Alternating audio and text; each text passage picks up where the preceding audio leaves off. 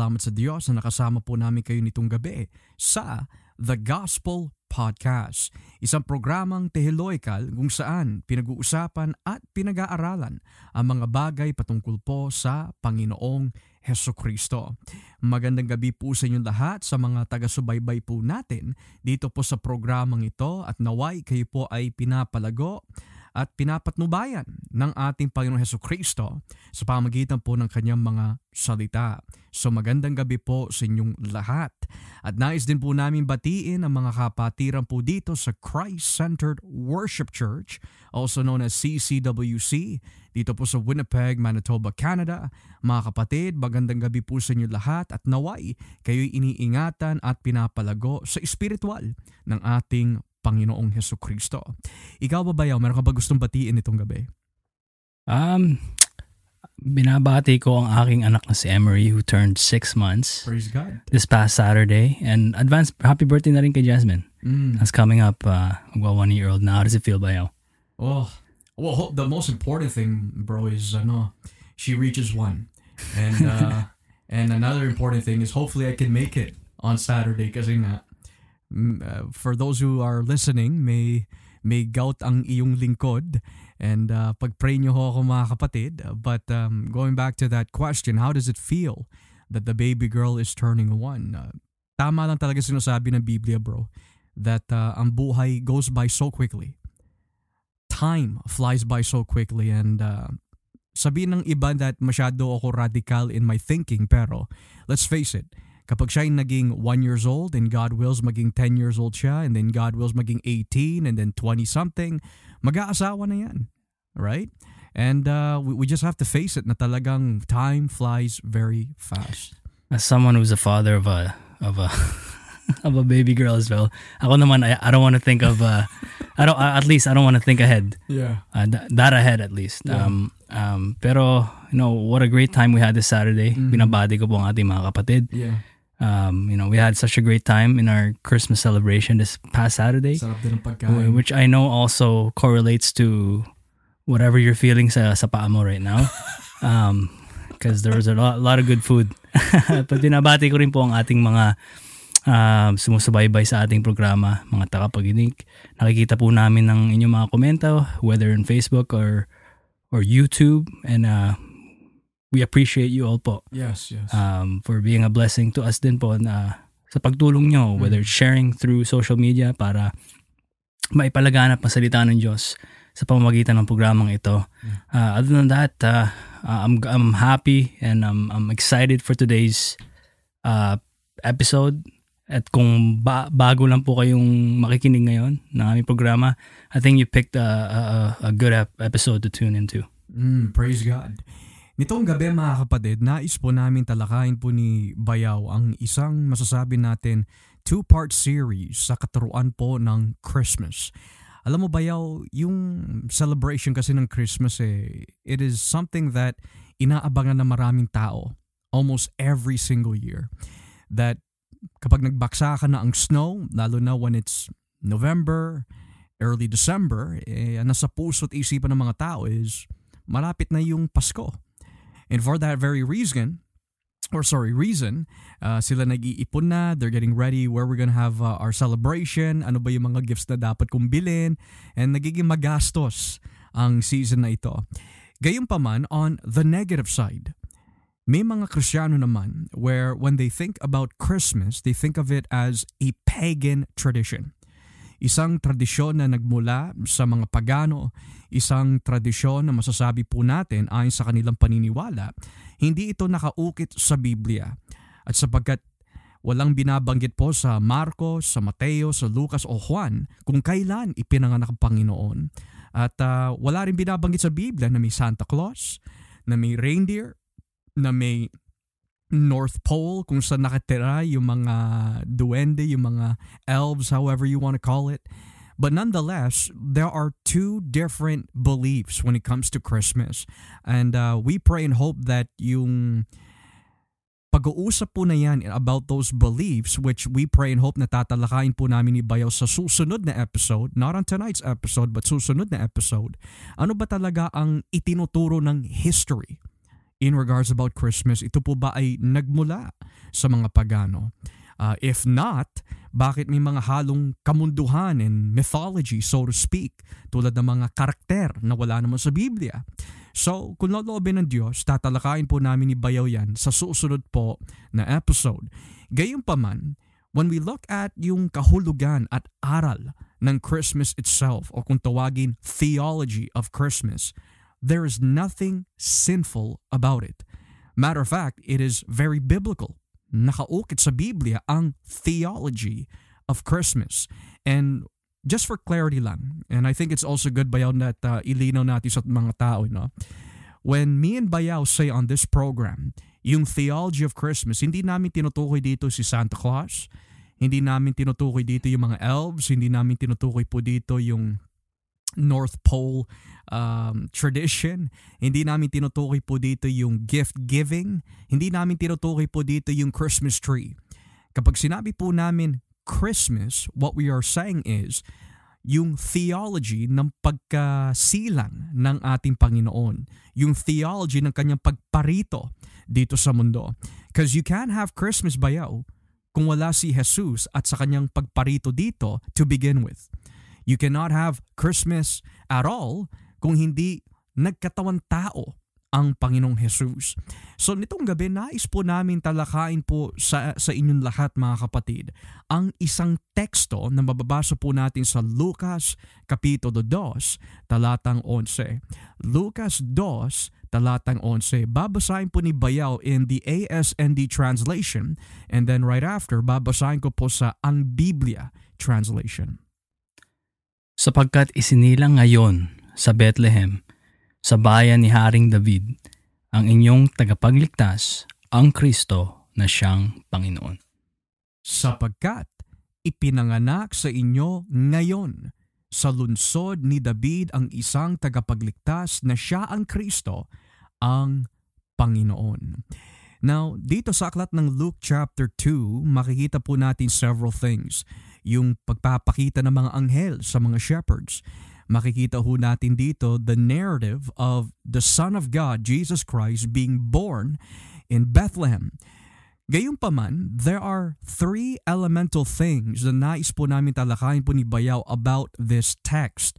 And that is, kapag pinag-aralan natin yung theology of Christmas, ang mga bagay na ito ay nakasentro sa number one, sa persona ng Panginoon at sa kanyang ginawa sa persona ng Panginoon at sa kanyang ginawa.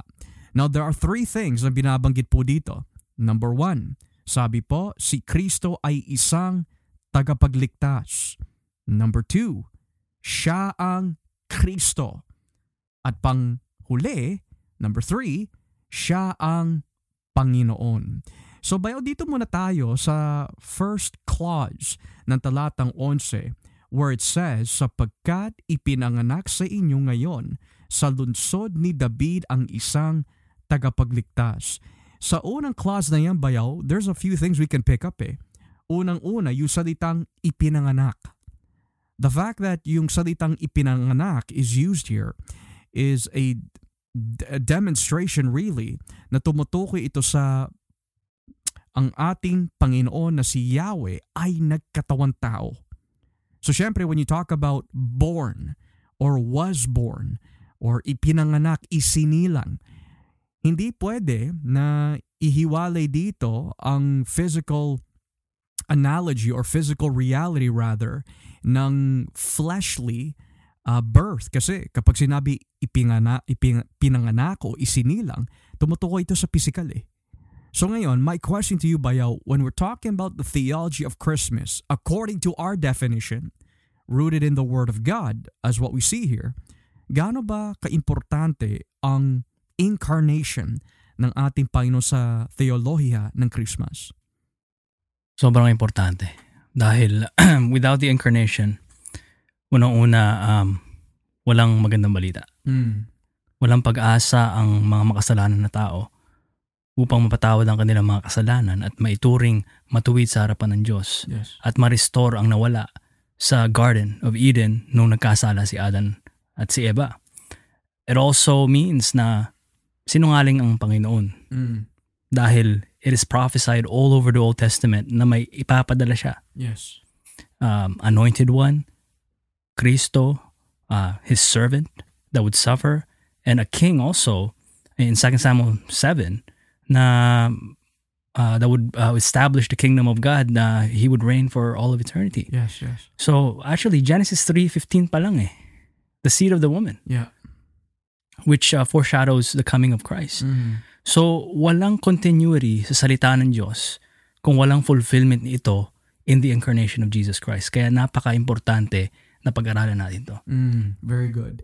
Now, for those who may not be aware dun sa termino na incarnation, um, ayon kay Dr. D.A. Carson, ipiniliwanag niya that yung salitang incarnation ay nagmula sa wikang Latin which is the word carne, uh, which is flesh or or in, in our language, meat.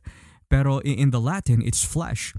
Now, the theology of incarnation teaches mga kapatid na ang Diyos ay nagkatawang tao. That's what it is. Kapag pinag-usapan natin ang theological na termino na incarnation, ang Diyos ay nagkatawang tao. Now, many times bayaw, whenever nagkakaroon ng mga Christmas celebration or yung mga malapit na ang Christmas, ang madalas natin na naririnig sa mga taong hindi mananampalataya is Merry Christmas. Even from Christians, Merry Christmas. Pero when you really come to think about it bayaw no, bakit nga ba ito itinuring Merry Christmas? Kasi the word Merry means happy. So bakit siya naging Happy Christmas? Or bakit mapagpalang Pasko? Or why is it blessed? Uh, and what is its connection with the incarnation? Bakit tinawag siya Merry Christmas? Well, it's for um, people na nakakilala kay Kristo Mm-hmm. to be happy and to rejoice that salvation is here. Mm. The promised salvation by Yahweh Himself ay naparito na in the person of Christ. Na siya, na anak ng Diyos, Mm. ay nagkatawang tao, entering time and space na although He Himself is God, He's the author of life, He created all things. Mababasa natin yan sa, sa first chapter ng John and Colossians 1 as well Yes. nevertheless intervened um, and entered his own creation. Para sa gayon ay may isatupad ang decreed plan uh, ng ating Panginoon, God the Father, Son, and Holy Spirit before the foundations of, of the world na maiparito o mapapunta dito si, si Jesus para magkatawan tao at uh, tuparin ang um, pinangakong salvation Mm. ng ating Panginoon. Very good. Now, may nabanggit ka bayaw that uh, is gonna sound controversial. Ang Christmas ay para lang sa mga Kristiyano. Ang Christmas ay para lang sa mga mananampalataya, yung sinabi mo. Now, sa ganong klaseng tono ng pagkabanggit mo about the understanding of Christmas, bakit mo naman nasabi that uh, Christmas is primarily for believers? Right. Well, again, kung i-distinguish natin sa pinag-uusapan natin right now, Christmas being embedded sa uh, one of the core uh, pillars of our faith, which is, you know, our Lord and Savior coming into flesh. Mhm. Well, unbelievers, hindi sila naniniwala dun eh. Mhm. They, they even reject it. Now, they can celebrate, we can say yung naging commercialized na tradition, especially in the West, na Christmas. Pero to say that you are merry, you are happy, and that you are rejoicing because the God of the universe had made, uh, had made himself known to his creation in the person of Christ. Well, yung mga walang kaugnayan kay Kristo, how can they genuinely say Right, yeah. without understanding who Jesus is at kung bakit naparito siya dito, Mhm. which is to save uh, his people from their sins, Yes. then what is really there to celebrate? Matter of fact, there shouldn't be any celebration on their behalf kung they truly understood the meaning of Christmas. Yeah. Dahil itong naparito will one day also come back to judge both the dead and, and the living. Yes, yes. At kung walang wala kang kaugnayan kay Kristo, you you will be condemned and you are condemned. Mhm. Kasi nga you're not placed under grace kasi nga wala kang kaugnayan kay Kristo. Mhm. So it's not something to celebrate um at least if we were in their shoes. Mhm. Especially I mean, we can attest to this. We were once hindi tayo mga Kristiyano. We were ignorant of ano nga ba talagang un- ibig sabihin ng ng ng Christmas. Why are we even celebrating Christmas? So people that are un- are under the wrath of God, they have nothing to celebrate Right, yeah. about Christmas. Mhm. Dahil if they they won't if they will not repent from their sin and and and believe and trust and place their faith in Christ alone, then impyerno pa rin ang baksak nila. Mhm. Whereas us, we celebrate kasi nga it's it, it is the revealed truth sa ating mga nakatanggap kay Kristo na this is in fact the fulfillment ng pangako ng Diyos na hindi niya iiwan ang kanyang mga uh, people in their sins, but Mhm. rather He will bring about restoration, forgiveness, and redemption. Mm. So sa madaling salita, Bayaw, y- what you're saying is, and for those who are listening tonight, kapag sinabi pala ng isang hindi mananampalataya, Merry Christmas, you're saying that nagiging merry lang siya kung nauunawaan niya yung ginawa ni Kristo sa krus.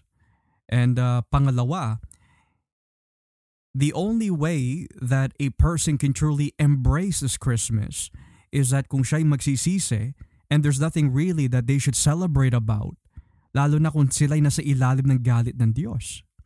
So, it's interesting Bayo because we'll we'll get back to verse 11 pero dahil nabanggit mo yan, let's just move a few ver- verses down. Dito po tayo sa talatang 14, Luke chapter 2 verse 14 and then babasahin ko lang ho and then I'm going to ask Bayaw this very important question. Now in Luke 2 verse 14 sabi, Duwalhati sa Diyos sa kataas-taasan at sa lupay kapayapaan sa mga taong kinalulugdan niya. No, no, notice that. Glory to God in the highest, and peace on earth to all men that he is pleased with. Now, why didn't it not say peace on earth to all men and then tapos na? Bakit may kailangan sabihin pa dito sa mga taong kinalulugdan niya? And uh, what's that connection with what you were saying earlier? Right. Ah, kasi yung mga hindi niya ah, kinalugdan, Mm. walang kapayapaan sa kanila eh. Mm. So what what is there to rejoice about? But again, going back to this this verse, uh, obviously we see um, um, the myriads of angels, you know, singing this uh, this heavenly song na talagang nagbibigay puri sa Diyos na may kayapa, kapayapaan na sa lupa. Pero again, specifically sa mga tao na kinalugdan niya. Mm. Meaning, someone who has a relationship with through His Son, Jesus Christ. Mm. Na kung wala yon hindi ka kalulugdan ng Panginoon. Right. Therefore, wala kang kapayapaan. And again, if we truly understand what Christmas is about, there's nothing to celebrate Mm. Kung kung ikaw ay walang kaugnayan kay Kristo. Mm. So nakikita natin mga kapatid just in verse 11 sa first clause nung sabihin po ni Lucas sapagkat ipinanganak sa inyo ngayon sa lunsod ni David ang isang tagapagligtas.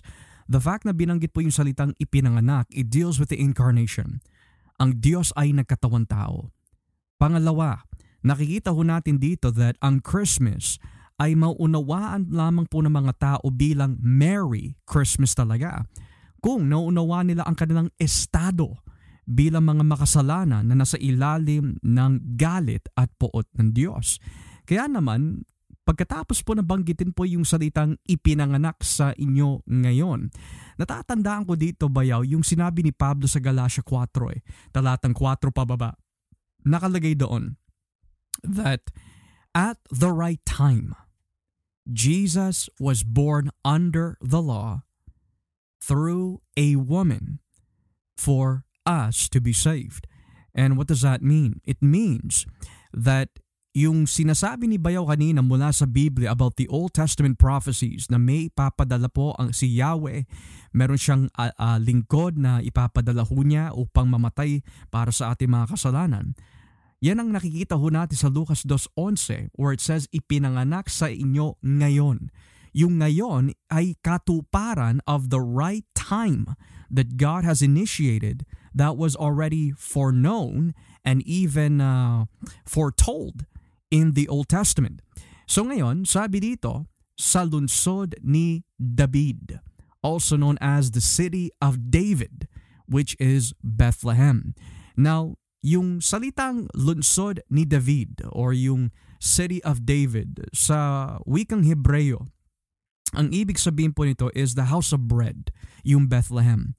Ngayon, it's interesting kasi if we're not careful in reading verse 11, we might miss yung connection nito sa lumang tipan where it says, sa lunsod ni David, ito ay konektado sa Micah. Micah chapter 5 verse 2. And sa Micah chapter 5 verse 2, nagprophesy po si Yahweh that meron ho siya ipapadala na ipapanganak sa Bethlehem, which is the city of David. So nakikita ho natin dito that there is a fulfillment of Old Testament prophecy just in verse 11. Now, yung unang titignan natin dito, at least pagdating sa katangian at kalikasan ng Panginoong Jesus, is the fact na binanggit dito siya ay isang tagapagligtas. So bayaw, bakit tinawag ang Panginoon bilang tagapagligtas?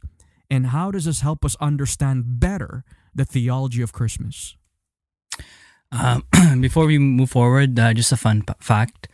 Um, just by reading um, a bunch of comment- commentaries then, uh, itong tatlong titulo, this is the only place, I, I believe in the Bible or specifically in the New Testament, na makikita natin combined together. Mm. Savior, Christ, and Lord.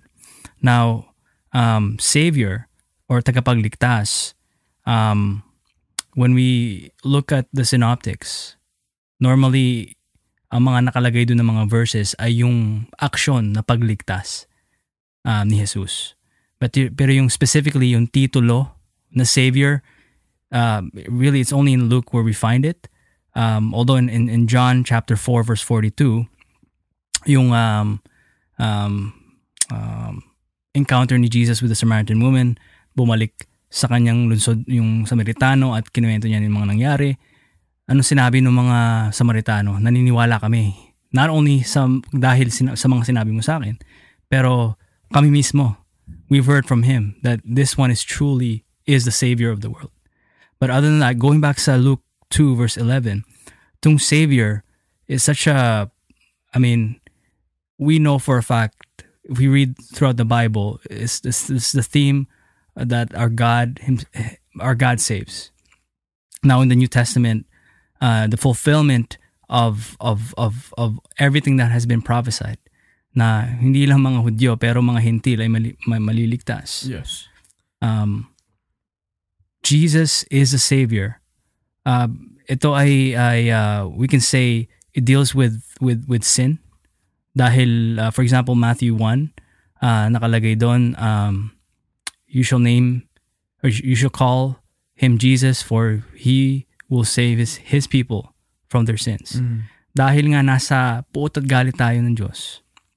Nasa ilalim tayo ng puot at galit ng Diyos. Kinakailangan yung pagparito ni Kristo ay siya ang tutupad sa kautasan ng Diyos kasi nga hindi natin kayang gawin yun. eh. Mm. And not only that, um, yung kanyang pagbigay ng kanyang sarili bilang handog, yun ang, yun ang uh, makakapag-satisfy sa puot at galit ng Diyos Yes. Yeah. that someone would be punished on our behalf. Therefore, ang mga taong um, um, tumalikod sa kanilang mga kasalanan at nagtiwala lamang nagtiwala kay Kristo lamang para sa kanilang ligtas, ka- kaligtasan, sila nga ay maliligtas. Kasi si Kristo, He's the only perfect one. Mhm. He is the Savior of those who would pl- place their faith uh, in Him. Praise God. So nakikita ho natin that yung unang titulo na parte sa kalikasan ng ating Panginoon is that He is a Savior by nature. It's interesting bayaw because yung mga kulto na nagsasabi si Jesus ay tao lamang or propeta lamang siya or guru lamang siya pero hindi siya Diyos. They must understand that in the book of Isaiah, sabi mismo ni Yahweh, ako lang ang iyong tagapagligtas. At wala nang iba pa. Nang ibig sabihin, I am the Lord your God, and besides me, there is no other Savior. You see that in chapter 40 all the way to chapter 46 of Isaiah. So from chapters 44 rather to chapters 46, napakalinaw na talagang si Yahweh lang ang tagapagligtas. So then having then said that, sino yung mga nagpapatotoo dito na si Jesus ay tagapagligtas. It makes you wonder bayaw because alam na mga anghel na ang Diyos lang ang tagapagligtas. And yet, ina-ascribe nila yung ganong klaseng titulo at yung ganong klaseng kalikasan kay Jesus. These are holy angels bayaw. So there can only be two things.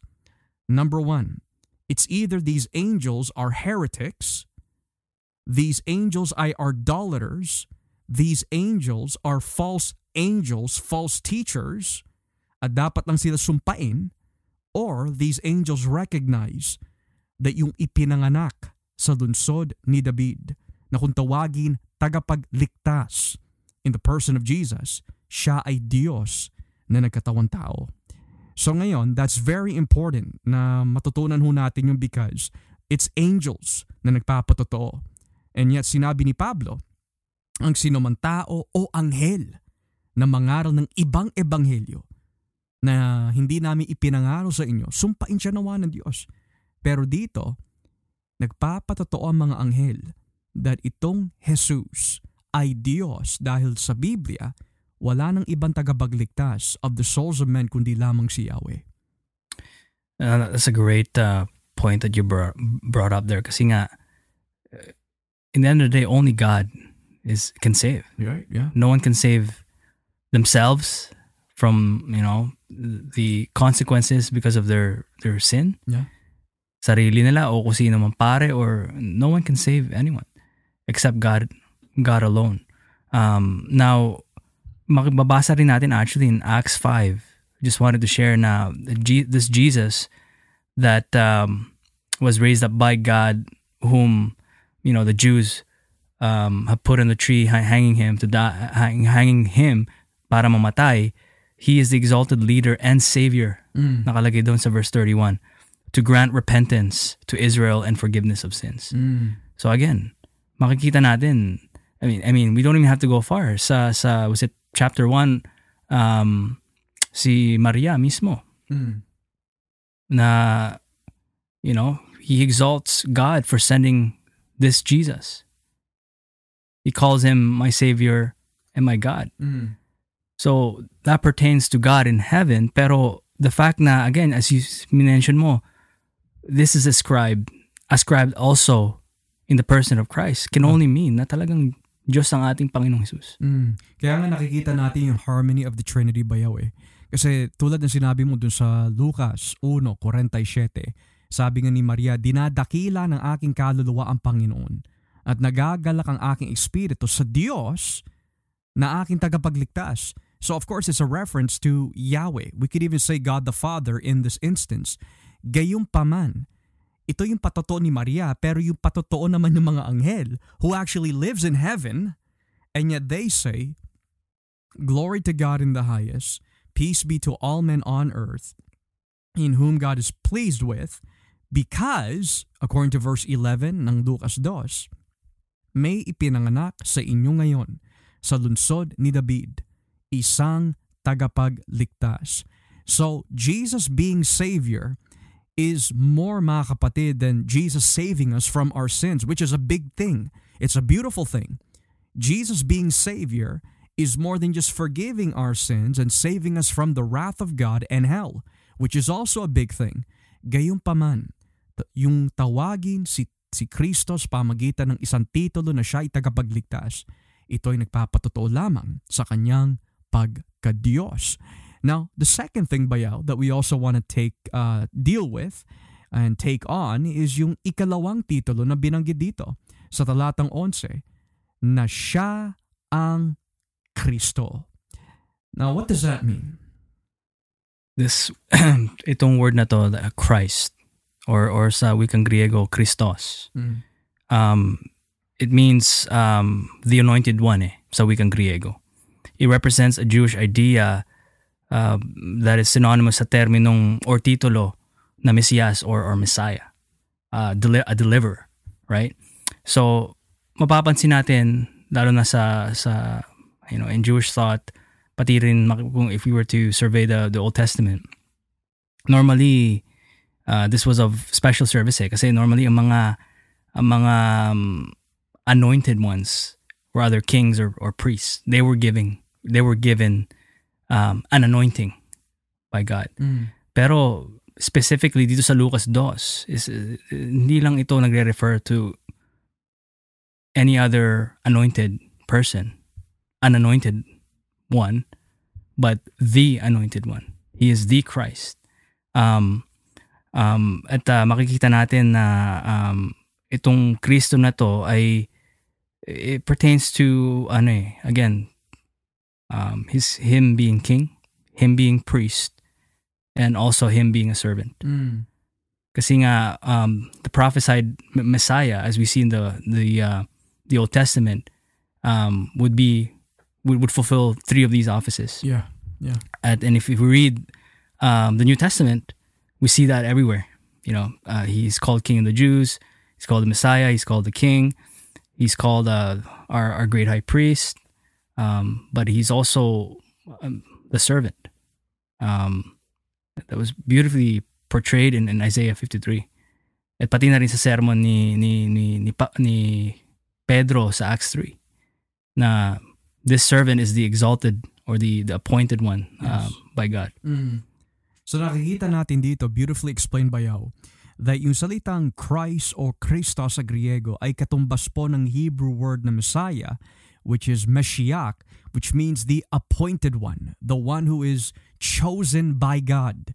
Natuparin ang mga ilang opisina tulad ng opisina ng pagiging pare, opisina ng pagiging propeta, opisina ng pagiging hari, at opisina ng pagiging alipin ni Yahweh or slave of Yahweh. Nakikita natin dito that when Jesus is called the Christ, alam mo ba yaw, during those days, maraming nag-aangkin ng titulo na sila daw yung Kristo. And uh, further on in the Gospels, lalo na sa Mateo, lalo na sa Mateo 24, sinabi ni Kristo sa kanyang mga alagad habang uh, nandun sila sa sa vicinity of the temple, biglang binanggit ni Kristo, and there shall arise many false Christs. False Christ here, false Christ there. Interestingly enough, sa apat na ebanghelyo, ang Mateo at ang aklat ng Lucas lamang ay may record of the genealogy of Jesus. Sa Mateo, it's from Abraham and David down to Christ, habang sa Lucas, it's from Christ all the way up to Adam. So pabalik. Or we could say from Adam to Christ, and then in Luke, and then in Matthew, Abraham, David to Jesus. Or if we want to be more strict exegetically, David, Abraham, and then Jesus. Ngayon, why did I have to bring that up? Because hindi ka pwede-pwede na maging Kristo eh. There are things that you have to fulfill mga kapatid kung ikaw ay maituturing Kristo. Now, based on what I can recall bayaw, there's about 400 yata, 400 plus messianic prophecies patungkol sa Kristong ito. And in those 400 plus messianic prophecies na kailangan matupad sa mga Hudyo, lalo na sa mga Judaizers today, we both know this bayaw that yung mga Hudyo ngayon, ayon sa kanilang theology, inaabangan pa rin nila ang Kristo. They're still waiting for their Christ to come.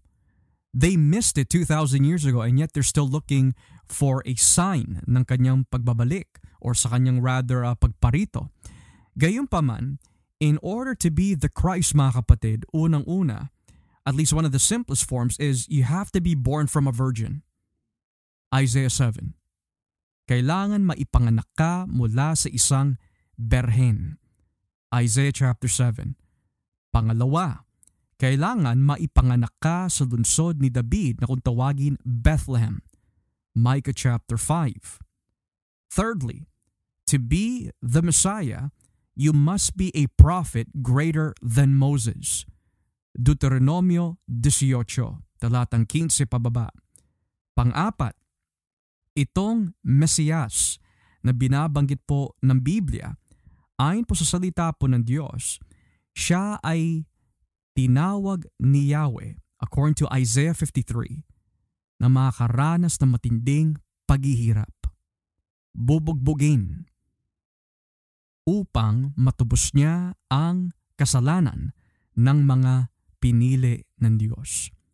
Now, I already mentioned to you all mga kapatid, that is just a few out of the 480 or 400 plus rather messianic prophecies na kailangan matupad upang matukoy na itong Jesus ay ang Kristo. And it's interesting, saan ipinanganak si Jesus? In Bethlehem. Sino ang ginamit ng Diyos upang maisilang si Jesus? Ang isang berhen. At ano ho ang nangyari kay Jesus? Nung siya'y papunta na po sa Jerusalem, nung siya'y ay naipako sa krus, nakaranas po siya ng matinding paghihirap. So when we think about this bayaw, especially when reading the Gospel of Matthew, ang Gospel of Matthew kasi bayaw, napakaraming Old Testament citations patungkol kay Jesus eh. From Matthew 1, 2, 3, 4, ang daming citations from the Old Testament. All proving na itong Jesus ay ang Kristo. Now, here's a question for you bayaw. Let's say for example, because si Kristo ay tinawag una as tagapagligtas in verse 11. Di ba kahit na hindi tanggapin ang tao na si Jesus ay ang Kristo pero tanggapin lang siya bilang tagapagligtas, sapat na ba yon para ang tao ay maligtas to really understand the significance of Christmas? I would say no. Kasi nga, um, Christ, the appointed one, what was he chosen for? Mm. What, what was he appointed to do? So, anyone can just say, oh, tinatanggap ko si Kristo, tagapagligtas. Okay, I have now my ticket to heaven. Pero, bakit kinailangan siya ipinadala? And what was his appointed um, um, duty to do? Well, why was what was he chosen to do? Bilang king, uh, prophet, priest, and, and, and, and, and servant. You have to know these things kasi nga, kung hindi, hindi mo talaga kilala tong Kristo na, na tina, quote tinanggap mo.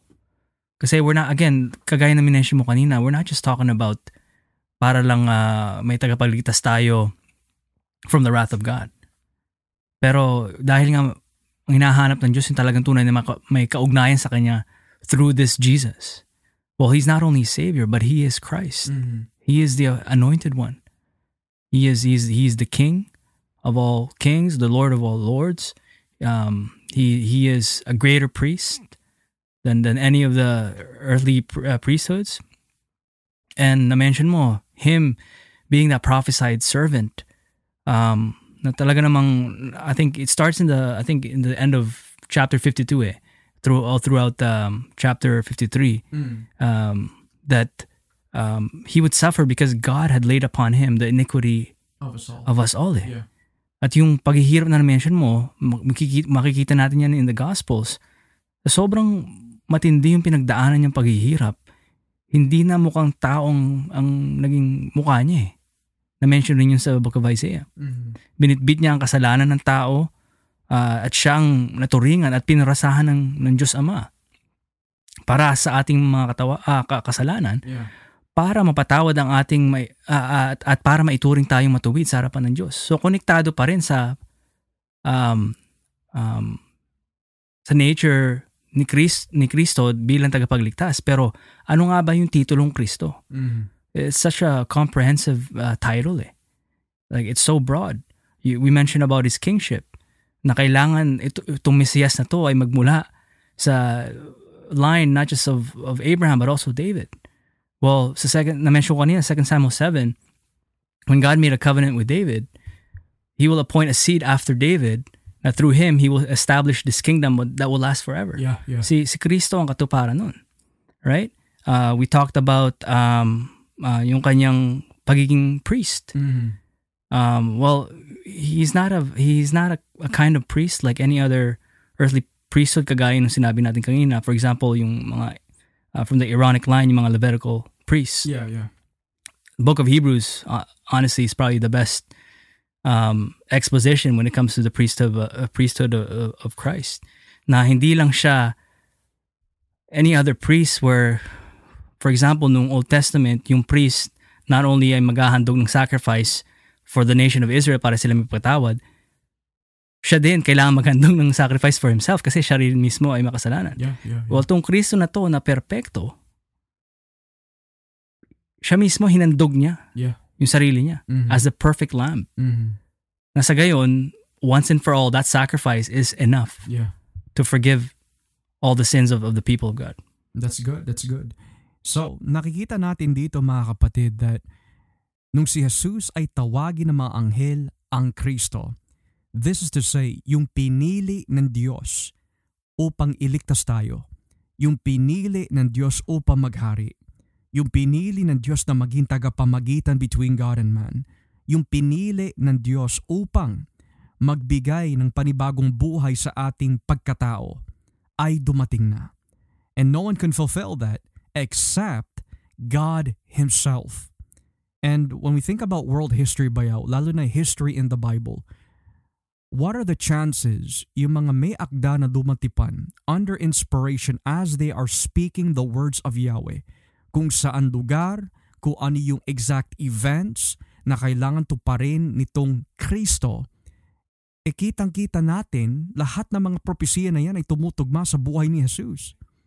The likely and plausibility mga kapatid na si Jesus ay maging uh, 100% katuparan ng mga propesiya patungkol sa sa pagiging Kristo or at least sa sa identification ng Kristo sa lumang tipan is near impossible na talaga. Is nearly impossible na. So the fact that yung mga anghel, again, nagpapatotoo yung mga anghel, ito na yung tagapagligtas, ito na ang Kristo. And just to add this footnote right before we move on to the third, bakit napaka-importante na kilalanin natin si Jesus bilang Kristo kasi sabi sa 1 John 5.1, Everyone who is born of God believes that Jesus is the Christ. So ang mga taong nakaranas ng born again, to which sabi ni Lucas, yan yung mga taong kinalulugdan ni Yahweh, ang lahat ng mga kinululugdan ni Yahweh ay tatanggapin na si Jesus ang Kristo. Yan din ang naging patotoo, Nino, ni Pedro. Thou art what? The Christ, the Son of the living God.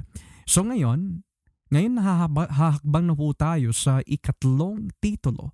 Sabi, siya ang Kristo, ang Panginoon. Siya ang Kristo, ang Panginoon.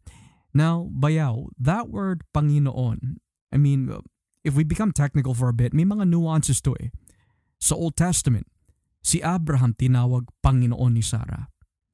Uh, in Roman times, Greco-Roman times, kung ikaw ay, isang alipin, uh, you, you would uh, consider your owner or your master as a kurios to a certain extent. Kasi syempre, if you are a doulos, slave, then yung nagmamay-ari sa'yo is your kurios, your, your master. Pero dito, ano yung pinagkaiba ng salitang Panginoon na titulo na ibinigay kay Jesus kesa sa mga nabanggit ko na nuances sa paggamit nitong salita? Right.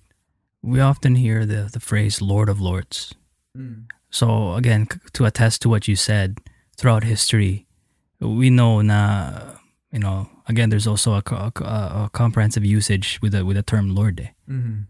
Kasi nabanggit mo Old Testament. Same thing with, for example, was it Jacob calling Esau Lord? Mm. Um, um, David called King Saul Lord, right? Um, and just to add it, dahil na-mention din sa, sa Luke 2, just to piggyback on what you said, historically, sa mga unang panahon, ang mga, emperor, ang mga emperor, emperor na katulad ni Caesar Augustus during the time uh, ni Lucas, who was mentioned in, in uh, the beginning of chapter Luke, ay not only itinuring tagapagligtas in a sense of kasi nga dumidepende sa kanila ang mga mamamayan, pero hindi lang yun. The likes of Caesar Augustus, tinawag rin Lord or sa wikang Griego na banggit mo kanina kapatid, Kurios, dahil siya ang may kapangyarihan and authority over the whole empire. Pero specifically ditong ditong nabanggit na titulo para kay um, ating Panginoong Hesus Kristo na Lord or siyang, na siyang Panginoon. Um, na-mention mo, kurios. Uh, this this Greek uh, translation is, is directly aligned with, with the name of Yahweh. Mm, yeah, yeah. And um, so talagang we see the divinity of Jesus Christ, na talagang the deity of Christ, na siya ay Diyos Yes. na nagkatawan tao. And the fact that the usage of Lord here is the same, for example, how um, it would be used sa Greek Septuagint. Um, sa mga ating tagapakinig, yung Septuagint po ay isang translation uh, ng Lumang Tipan or the Tana- Ta- Tanakh na naisalin sa wikang Griego. And and the way kurios would be used is it would be exact same as how the name Yahweh good. Yeah. uh, would be used. Mm. So not only does, does this um, strengthen the case na talagang Diyos si Kristo, hindi ta hindi lang tao, pero talagang Diyos na nakatawa, na nagkatawan tao. But not only that, we mentioned kanina his preeminence. Since he is the author of life and all things came about through him Mhm. and by him and through him, um, like he's the creator of all things na mention natin kanina. And and we we confess the very same thing as Christians. Um um siya din ang Panginoon natin dahil nga he's our master. Right? You you mas you mentioned the the relationship with the master and the slave the same thing. Tayo mga tinubos ni Kristo him being our master bilang Panginoon being Lord Yeah. not only speaks of his deity, kasi nga that's how the name of Yahweh would be used, pero it also speaks na talagang pag, pagmamayari niya ang lahat ng bagay. Pagmamayari niya tayo. Yeah. Kaya siya ay naituring na Panginoon. Mm, that's very good. Very edifying na ipaliwanag mo dun, Bayaw, because yes, you know what, just to add a footnote, kung titignan lang natin saglit dito, babasahin ko lang Bayaw, eh, no? Sa unang Korinto 8, talatang 5, unang Korinto 8.5, just to add a footnote, nung sinabi ni Bayaw that there are nuances dun sa salitang Panginoon, we actually see this in the Bible. Sabi dito, sapagkat bagaman mayroong mga tinatawag na mga Diyos, maging sa langit o sa lupa, gaya ng pagkakaroon ng marami mga Diyos at marami mga Panginoon. Verse 6, Ngunit sa ganang atin ay may isang Diyos, ang Ama na sa Kanya nagmula ang lahat ng mga bagay at tayo'y para sa Kanya. At may isang Panginoon, si Heso Kristo. Now look at the difference between yung Panginoon sa tao at Panginoon when it comes to Jesus. This is the difference. Na sa pamagitan niya ang lahat ng mga bagay at tayo ay sa pamamagitan niya. So what is the difference between yung earthly lords from Jesus as the Lord? Well, tulad nga ng sinabi ni Bayaw kanina, kung si Jesus ay, or rather, kung ang mga tao dito sa lupa ay may mga hari, si Jesus ay hari ng mga hari. Kung dito sa lupa, may mga Panginoon tayo, at least in the context of work, or those who rule uh, or have authority over us in an employment context, gayunpaman, meron tayong Panginoon Jesus who is Panginoon ng mga Panginoon. So nakikita natin dito that yung Panginoon na ginamit dito is true in fact, linguistically and semantically, that the word kurios, biblically and theologically speaking, ay katumbas ng salitang Yahweh sa lumang tipan. Which then again, bayaw, here's another thing eh. Tagapagligtas, yun ang titulo ng tinawag niya. Yan tagapagligtas lang eh, ay Diyos. So ngayon, the fact na tinawag si Jesus Panginoon, which is katumbas ng Hebrew word na which is Yahweh, this also indicates that kung ang Ama ay Yahweh, kung ang Espiritu ay Yahweh, kasi tinawag siya ang Espiritu ni Yahweh, then Jesus, ayon sa mga anghel, siya rin ay Yahweh. So could we safely say, Bayaw, that the theology of Christmas, at least from these three titles na nakikita natin, cannot be truly celebrated or acknowledged hanggat hindi natin kinikilala o tinatanggap kung sino hes- si Jesus bilang Diyos. Right. The God of the scriptures. The God who made all things. At uh, kung di natin siya kikilalanin bilang what what or who he revealed himself to be, then it doesn't matter whether you believe na, oh, punta ako sa langit kasi naniniwala ako na pako yan. Yung taong yan. But is he, is he, is he not only Savior, but is, is he also, do you believe, do you confess that he is the Christ? Yes, yeah. And is he your Lord? If not, then hindi natin naiintindihan ang talagang ibig sabihin ng Christmas. So, ayon sa nakikita natin nitong gabi mga kapatid, lalo na in going back to Luke chapter 2 verse 11, Bayo, here's my question to you, no? And um, before we wrap things up, the, the, the last question I'd like to ask you is, bakit ganito yung patotoo ng mga anghel? You know, why couldn't they not just say that, you know, um, here's good news para sa inyo. Uh, dumating na um, itong Jesus and therefore celebrate. Why do the angels have to be so specific with the titles Savior, Pangalawa, Christ, and Lord. Why not Healer? Or why not uh, Helper? Or why not Protector? Kasi ang Dios has a lot of titles too. He, he's, uh, he's our shield. He is our banner. Uh, he is our rock. Pero bakit itong tatlong ito? Why was it so specifically chosen? And why does it help us understand better the theology of Christmas? Uh, because itong tatlong titulo na to is only reserved to the one and only true God. Mm. So if hindi natin kikilalanin si Kristo, si Yesu Kristo bilang these three things, then we're denying and we're rejecting the one true God. Yeah. Right? And and if we truly uh, then believe this and confess it with all our heart, then talagang magre-rejoice tayo for the Christmas season because we have every reason to rejoice.